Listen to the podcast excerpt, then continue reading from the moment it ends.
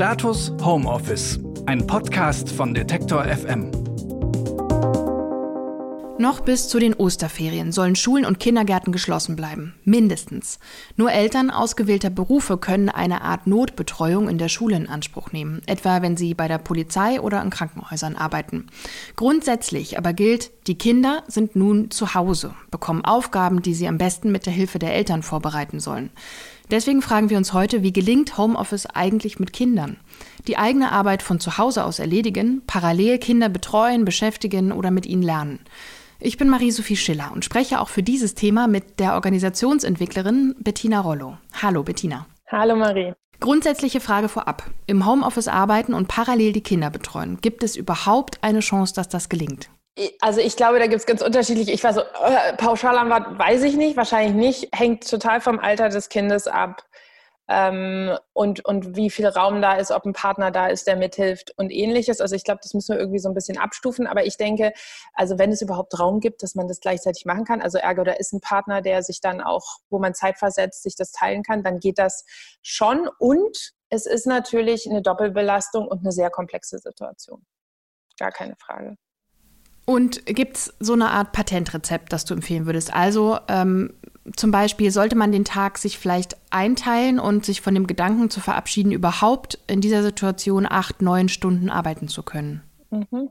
Ja, also ich glaube, so also das, was du da gerade schon aufgeworfen hast, im Sinne von eine realistische Einschätzung dessen, was geht, ist, glaube ich, total hilfreich. Und dann braucht es da im zweiten Schritt eine Abstimmung mit dem Arbeitgeber dazu unter der Prämisse oder der Hoffnung, dass der Arbeitgeber da wirklich ein empathisches, also ein Verständnis für hat.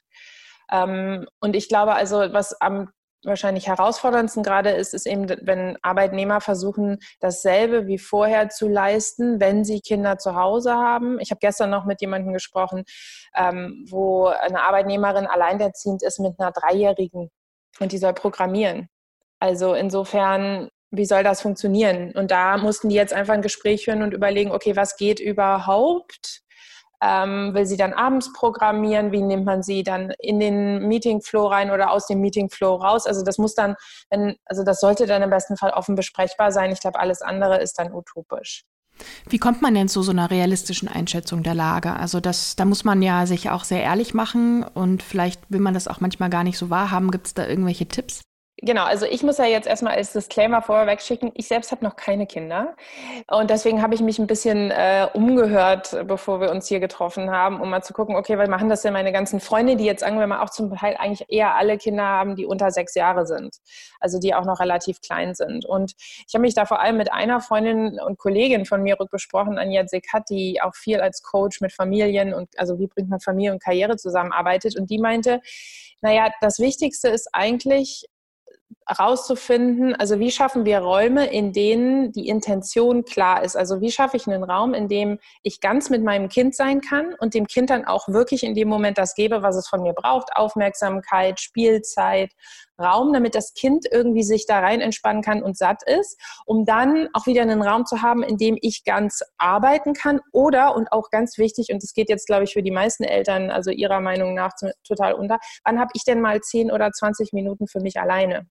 Ja, also eine realistische Einschätzung entsteht tatsächlich aus einer, aus einer Fähigkeit, die Bedürfnislage einzuschätzen. Das heißt, ich kriege mit, was braucht, braucht mein Kind, was braucht die Arbeit von mir und was brauche ich selber, damit wir alle, sagen wir mal, so in einer gewissen Balance bleiben, dass jetzt keiner anfängt auszuticken. Und dass wir die Kinder dann sicher anfangen, auch so ein bisschen hochzuschaukeln, wenn die dann aus der Balance kommen, das kennen wir ja alle oder das kennen alle Eltern, glaube ich, gut. Und ich immer vom Babysitten am Nachmittag. Ähm, also da, da, merkt man, da passiert ja dann was, wenn wir, wenn wir nicht schaffen, diese Balance irgendwie zu halten. Aber dafür brauchen wir natürlich erstmal ein Gefühl, was braucht es denn eigentlich? Und dann ist schon die Voraussetzung, dass ich in der Lage bin und auch die Möglichkeit habe, das mit meinem Arbeitgeber irgendwie in den Ablauf zu bringen, der, der passt. Aber ich glaube wirklich, der Schlüssel ist, sich einen Überblick zu verschaffen, wer braucht welche Art von Qualitätszeit und wie können wir die einrichten und wie schaffen wir es dann in dem Moment eine klare Intention zu halten. Und wie macht man das? Also wie strukturiert man dann den Tag? Oder wer ist Taktgeber? Die Kinder oder der Arbeitgeber oder man selber, wenn man das schafft? Na, ich würde jetzt intuitiv sagen, die Kinder sind natürlich bis zu einem bestimmten Alter der Taktgeber, weil natürlich die Kinder natürlich auf vielen Ebenen noch nicht ganz nachvollziehen können, was gerade passiert und warum sie, und das müssen sie ja auch nicht, in, oder äh, warum sie ihre Bedürfnisse zurückstellen müssten dann. Ja, also das heißt, bei vor allem kleinen Kindern sind natürlich die Kinder mit ihrem Tagesablauf, mit ihren Zyklen an Entspannung und äh, Aktivitätszeiten schon sehr der, diejenigen, die uns da den Takt vorgeben. Wenn die, wenn die Kinder älter sind, kann man dann ja was viel kooperativeres gehen. Aber ich glaube, die Grundvoraussetzung ist wieder, und ich weiß, das bleibt jetzt so ein bisschen abstrakt und nicht so ganz operationalisierbar, ist natürlich erstmal so, also jedem das Gefühl zu geben, dass er seine Bedürfnisse einbringen kann und dann eben zu gucken, wie können wir daraus einen Tagesablauf äh, stricken.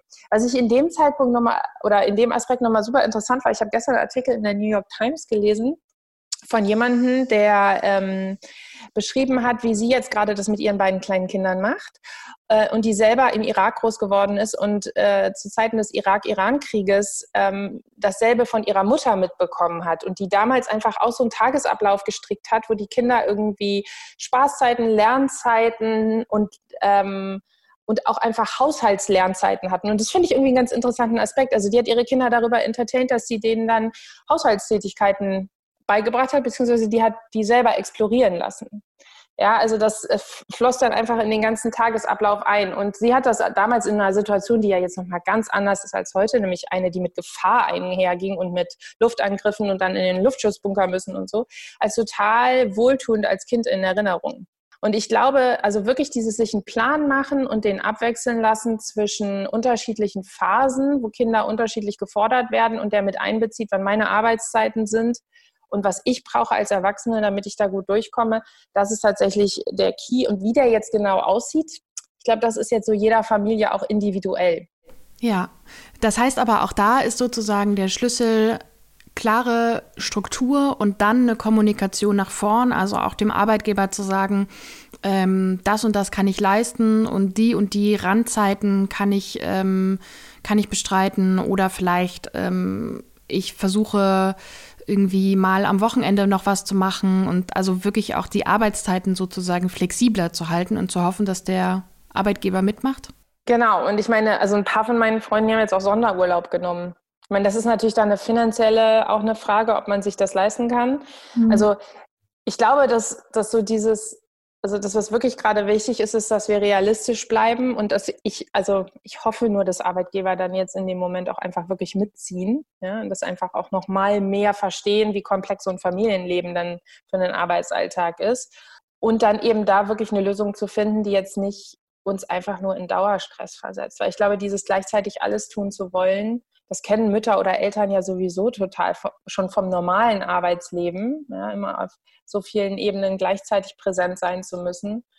Und das jetzt hier nochmal klarer zu verorten, was kann ich wirklich, was brauchen wir, wie kann ich das anbieten und dann eben in eine Abstimmung mit dem Arbeitgeber dazu zu gehen oder mit dem Team. Ne? Also es geht ja auch nicht nur immer über die Hierarchie. Ich kenne auch viele Teams, die ganz automatisch von Anfang an gesagt haben, okay, unsere Eltern sagt uns, wie ihr arbeiten könnt. Wir stellen uns auf euch ein, die anderen kompensieren, was ihr gerade nicht leisten könnt. Also das hat natürlich auch viel mit Solidarität einfach gerade zu tun. Das war unser heutiger Impuls zum Thema Homeoffice. Ich schicke Grüße nach Berlin und sage Danke, Bettina. Danke dir, Marie.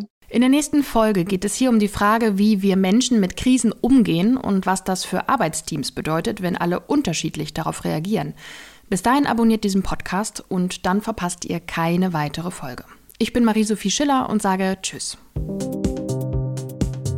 Status Homeoffice, ein Podcast von Detektor FM.